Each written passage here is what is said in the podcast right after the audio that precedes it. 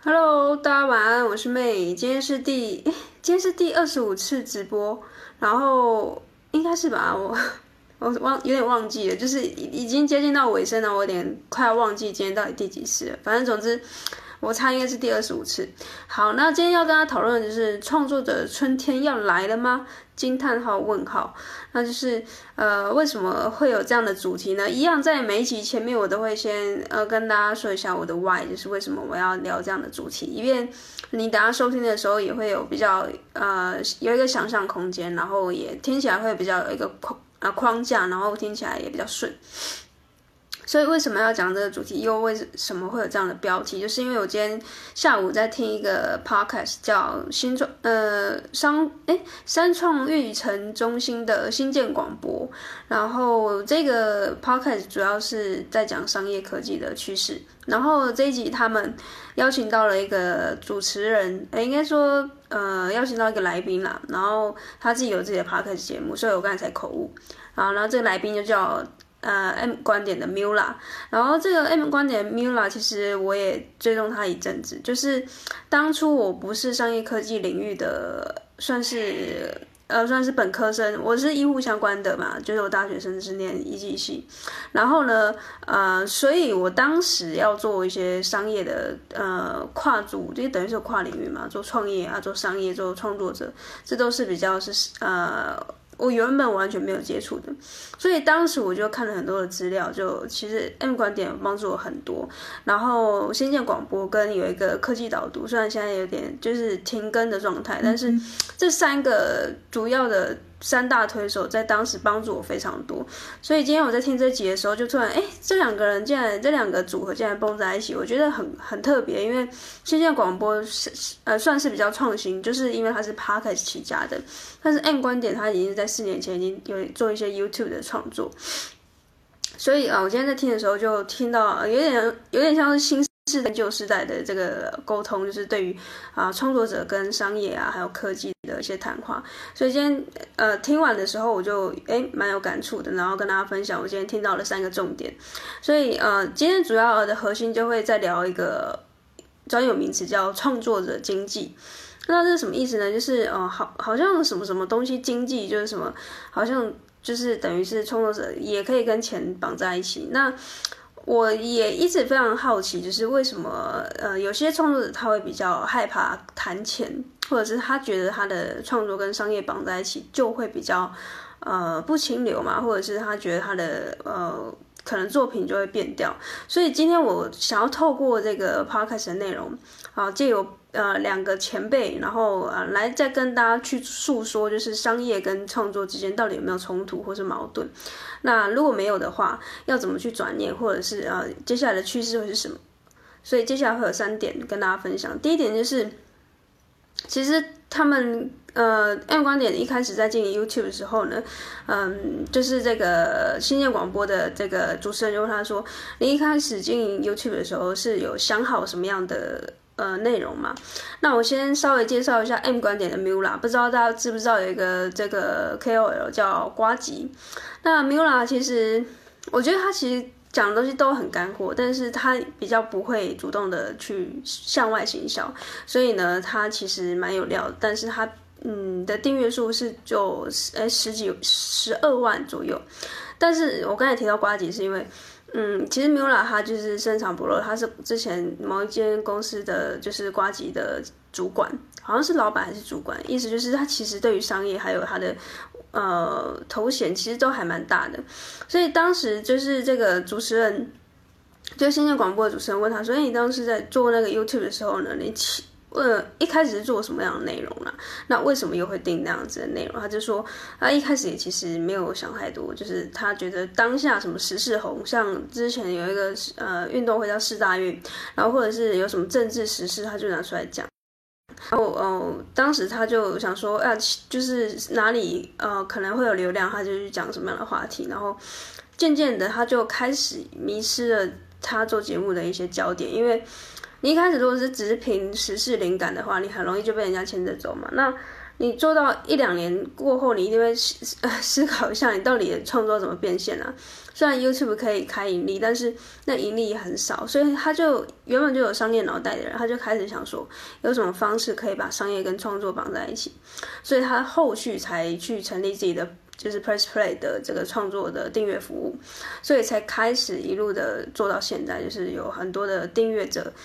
跟随着他，因为他就是专门是在写商业趋势跟国外的一些商业的报告，很财务的这个报告还有趋势，等于是透过他的这个过滤器，然后呢去帮他翻译这些原文的资料，然后再传递给台湾的读者。所以第一点就是这样啊，他就说，其实啊，他其实呼吁所有的就是创作者，其实你在做这个创作的过程中，其实你不要避讳把你的创作跟商业绑在一起，因为这样才有办法做得久，也才有办法永续。好，那带到第二点，就是因为Miula 跟这个新建广播都有自己的 podcast， 所以他们同时也在分析 podcast 的市场。那我觉得我也很好奇，也很有兴趣，因为我自己的有专注，然后也很有兴趣的地方也是 podcast。然后呢，他们就观察到，其实 podcast 现在演算法也非常的诡异，就是你永远不知道谁会上百大排行榜，然后你也不知道为什么他会上，然后更诡异的是，那排行榜可能过没几天，他又换了一批这样子，所以不要一直去追求这个排行榜。然后同时他们两位都认同说，你要与其去追这个时事，去追当下的这个热度，不如呢你把自己的心态转成是你是要长期抗战的一个创业，或者是长期输入这个内容的创作者。就等于说你要，假设你是一个新人，或者是你现在刚做，你应该要去想的是你可以做这个事情做20-30年嘛，然后或者是你要去想说不要一直去蹭这个热度，到底什么主题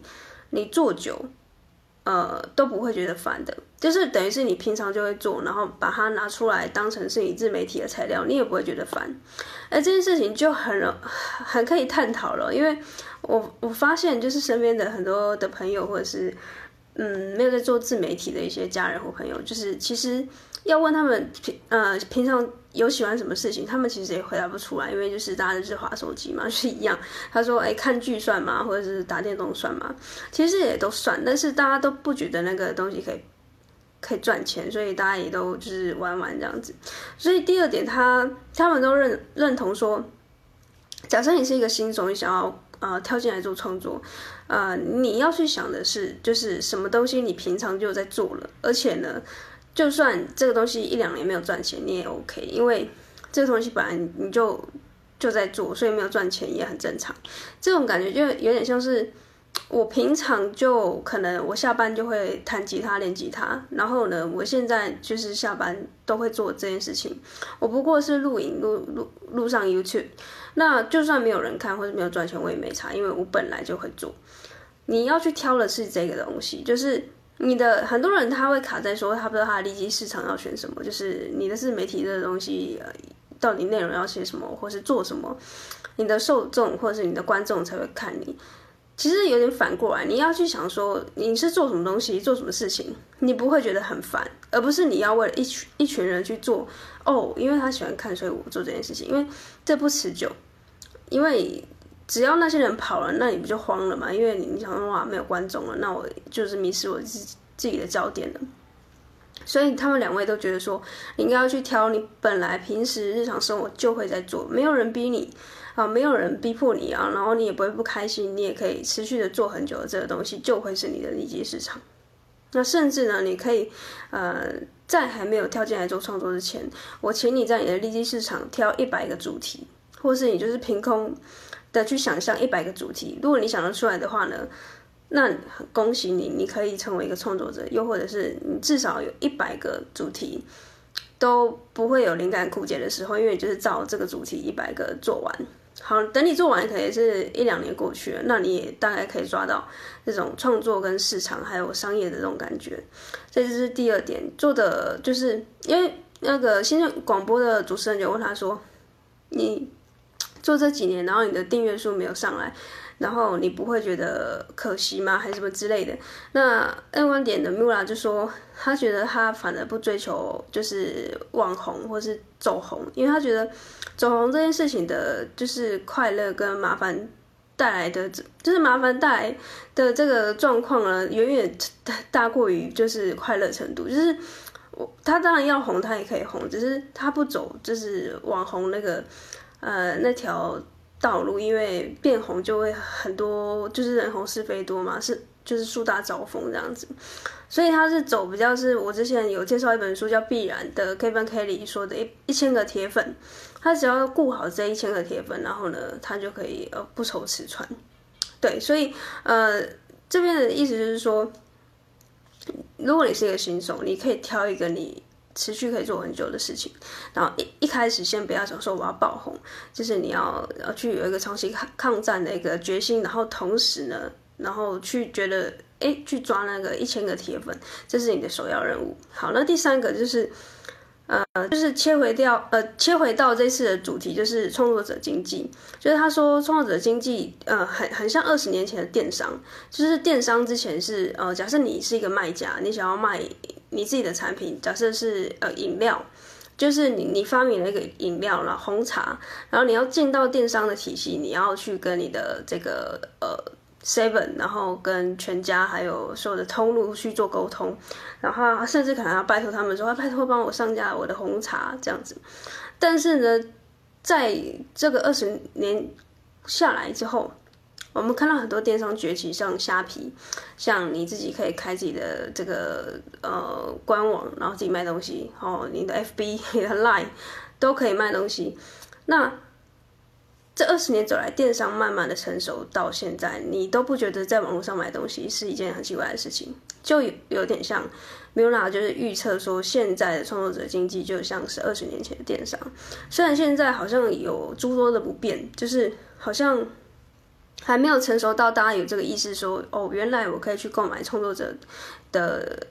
有价内容，这意识还没有起来，就很像20年前我们还没有意识到说，哦，原来可以在网络上买东西，我不用到菜市场去买我喜欢的红茶喝，我不用真的走到 7-Eleven， 我只要在网络上就是下单就可以购买。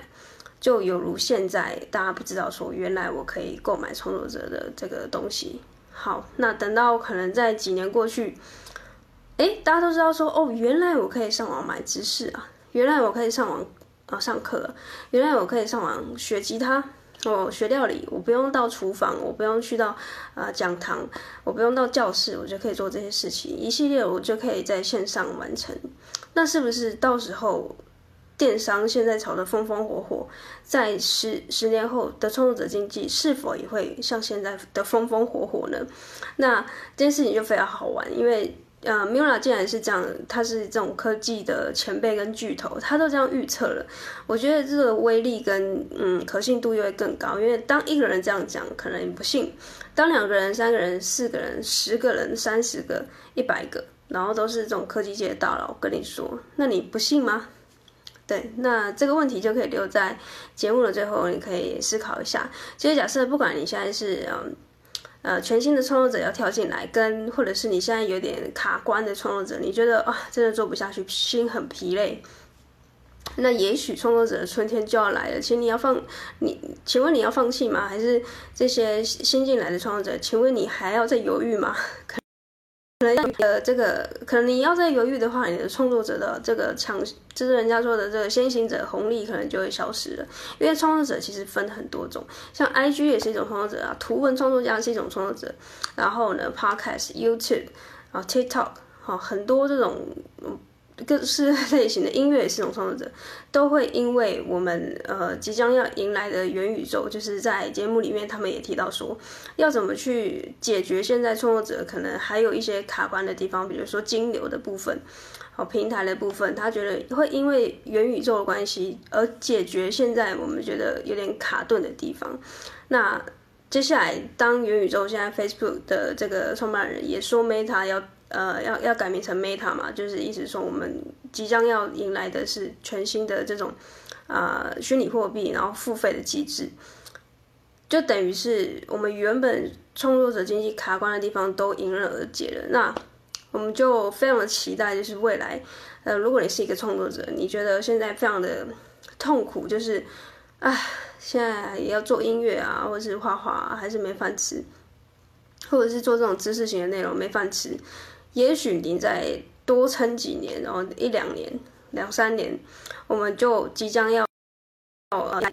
这个春天就要到来了。我们原本很苦闷的这些创作者，好像要吃土的这些创作者，就是你出头天的时候了。好，那今天就是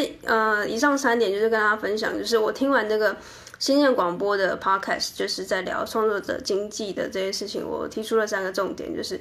第一个，就是 Miula 分享他在经营 YouTube 的时候，他其实一开始也是很漫无目的的经营，就是当下红什么讲什么时事他就去讲，到后来他自己拉出了这个商业模式，就是他把他的内容变成订阅制的服务，然后呢去把商业跟创作做结合，所以他做到现在也4-5年过去了。所以假设你现在是一个创作者，你一直卡在说你不想要跟商业有一个挂钩的话，那很可惜，因为你如果没有商业的辅助，你可能没有办法持续这么久。那第二点是 Miula 觉得他这几年做创作者的心得是，他觉得与其要去当一个网红，不如把你自己的这个内容做一个很长时间的规划，就是深耕。那深耕他觉得就是走得久，不如你要走红，不如你走得久，就是走得久就有点像是你永远站在这个打击区，你永远不用害怕说你突然被换下场，因为你气棚下站久了，有可能这个球打来就打出一个安打，只要你站在场上，你就有机会挥棒嘛。所以他一直说，假设你是一个新手，先不要抱着说你要走红，就是你要抱持的心态，反正是你要有一个长期抗战的准备。然后呢，同时你最好你要跨足进来的时候，你要告诉你自己的是，这些事情是不是你平常就会做的，因为有可能前1-2年是没有办法盈利的状况下。这件事情如果也是刻意为了创作而去做的一个新的兴趣或是新的利基市场，你会很痛苦，因为你没有赚钱，然后同时这又不是你的兴趣所在，那难上加难的状况下，你很快就会放弃。所以他说，如果是一个新手，你最好在利基市场，你就想至少要100个主题，如果你想得出来的话，那你就恭喜你，你可以成为一个创作者的这个资格，取得这个资格。那如果没有的话，你可能要想一下这东西到底是不是你真心想要且喜欢的。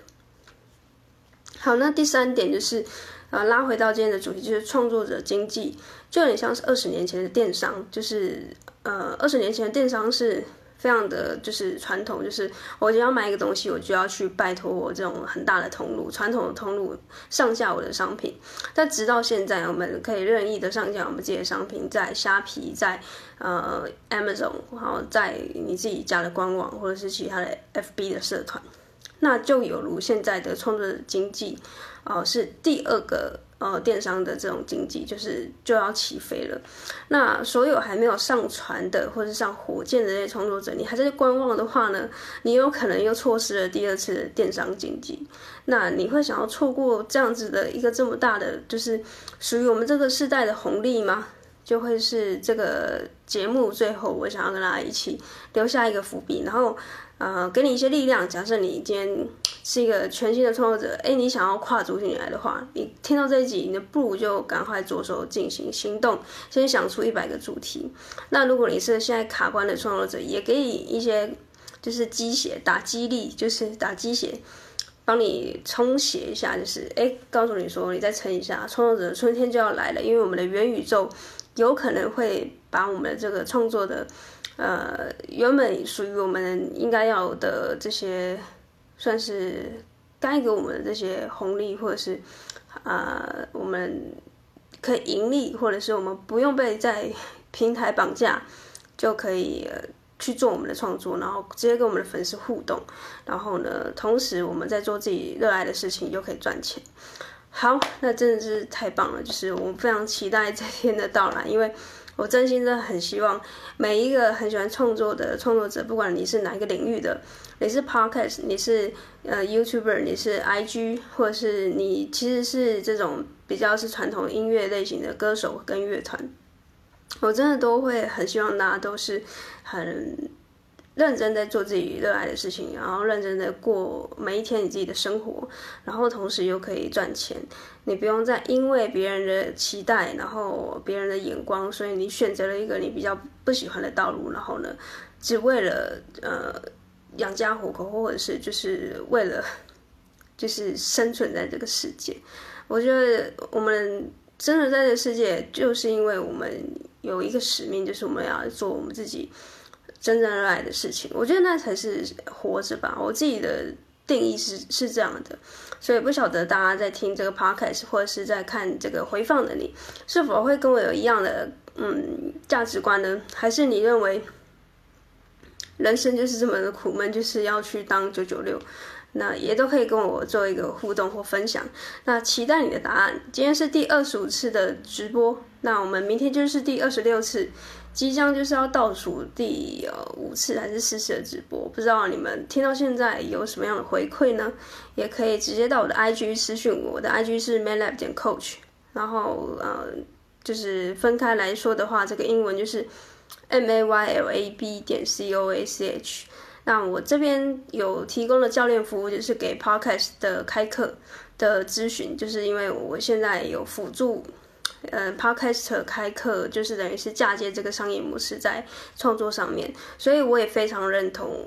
你的创作必须要跟你的商业做结合才有办法永续，所以我才对这一集的 podcast 特别有感触。所以希望今天你听完这期节目，可以让你对商业有不同的看法，然后同时呢你也觉得说你的创作如果跟商业绑在一起就可以永续的话，请你可以来私讯我。那我们这期节目就到这边，我们就明天见咯，拜拜，晚安大家。